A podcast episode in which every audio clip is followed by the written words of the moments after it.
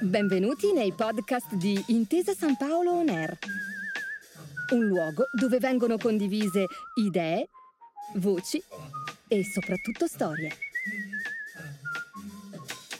Buon ascolto.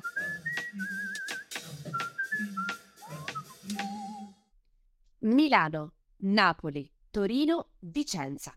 Quattro città unite tra loro da altrettanti palazzi storici, le Gallerie d'Italia, che custodiscono il patrimonio artistico di Intesa San Paolo e che ospitano ogni anno mostre temporanee dedicate alle diverse correnti artistiche. Io sono Elisabetta Scarano e questo è Nove Artisti. Bentornati! Nella puntata precedente vi abbiamo raccontato di Giovanni Segantini. Oggi invece vi parleremo di Giovanni Sottocornola, altro grande pittore della seconda metà del nostro Ottocento. Giovanni Sottocornola nasce nel 1855 a Milano. Di famiglia operaia, per l'improvvisa morte del padre è costretto, in giovane età, a prendersi cura della numerosa famiglia lavorando come garzone presso la tesoreria. Nel 1875, a 20 anni, si iscrive all'Accademia di Belle Arti di Brera, dove fino al 1880 frequenta i corsi del maestro Giuseppe Bertini. Qui conosce i compagni Gaetano Previati, Emilio Longoni e Giovanni Segantini, col quale instaura un rapporto di forte amicizia.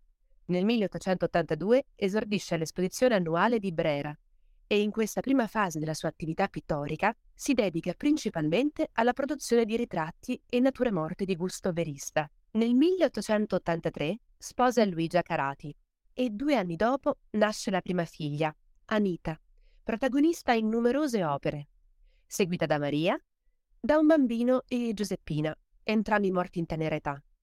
Nel 1885 espone all'Accademia L'anno successivo alla prima mostra della Società per le Belle Arti ed Esposizione Permanente di Milano. Nel 1889 arriva a Montevideo, ad una mostra organizzata dal mercante milanese Alessandro Zorzi. Tra il 1891 e il 1897, un periodo storico ricco di contestazioni e manifestazioni da parte dei lavoratori, avvicina Sottocornola, come Angelo Morbelli, al tema del verismo sociale fortemente evidente nell'opera Muratore, che tra poco vi racconterò, esposto alla prima triennale di Milano nel 1891. Le sue opere rappresentano la sua dedizione al tema del lavoro, che ha sperimentato sulla propria pelle nei primi anni di gioventù. Negli anni successivi al 1898 abbandona la tematica della pittura a sfondo sociale e torna a dedicarsi al ritratto e alle scene di genere ispirate agli affetti familiari, con soggetti principalmente femminili, riprodotti secondo la tecnica divisionista sul modello della pittura dell'amico Giovanni Segantini. In questo periodo sono frequenti i soggiorni nelle prealpi lombarde e sulle montagne della Valassina. A partire dal 1900, presso il suo studio milanese di via Milazzo, opera una propria scuola privata e si occupa, in qualità di restauratore, degli affreschi di Bernardino Luini nella chiesa del Monastero Maggiore di Milano e della chiesa di Sant'Antonio di Milano. Dal 1910 fino all'anno della sua morte, nel 1917, Sottocornola si dedica alla riproduzione di scene agresti, sul modello della pittura di Giovanni Segantini, il principale esponente divisionista. Ma perché ricordare questo artista?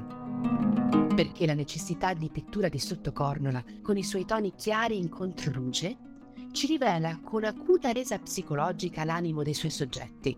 L'opera che vi racconto oggi si intitola Murature e fa parte della collezione Cariplo delle Gallerie d'Italia di Milano a Piazza Scala. Questa grande tela è stata realizzata nel 1891, ovvero a un anno da quando venne celebrata per la prima volta la festa del lavoro in Italia e negli altri paesi d'Europa. Era giovedì 1 maggio 1890.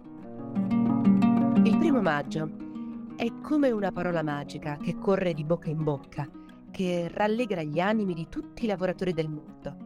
È parola d'ordine che si scambia fra quanti si interessano al proprio miglioramento. Con questo scritto, tratto dal settimanale di Forlì La Rivendicazione, riusciamo a renderci conto di quante cose sono cambiate.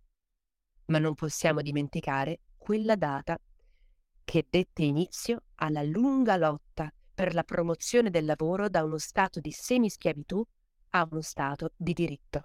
Il muratore, come una fotografia di Lewis Hine, diventa uno strumento per promuovere le tanto sperate riforme sociali. Diventa un grido, un manifesto, ancor prima del quarto stato di Pellizza da Volpedo, ideato e ultimato più tardi, nel 1901.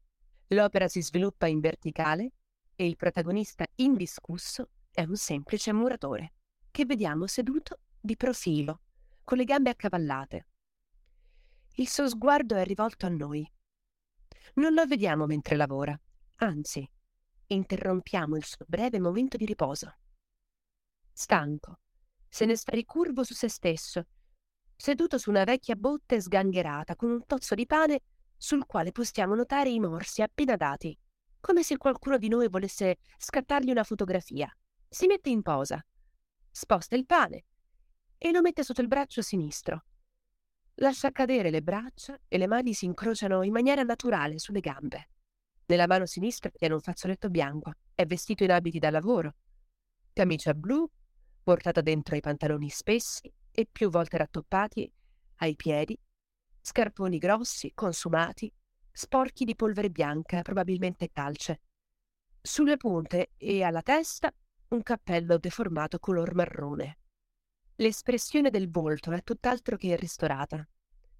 Ci guarda con occhi stretti, in ombra per il cappello. La bocca è increspata e pare stia facendo una smorfia a noi che lo disturbiamo.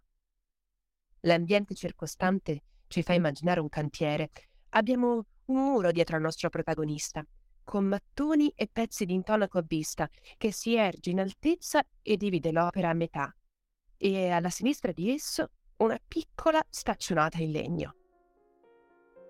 Ammirando quest'opera, ritroviamo un'anima solitaria, apparentemente indifferente ed estranea, lontana dagli eventi e dal corso della storia, ma in realtà ne è un infallibile testimone. In questa tela un qualunque muratore ci apre un grande varco nella coscienza ed è qui che Sottocornola vince la sua sfida, dar voce e dignità all'insignificante.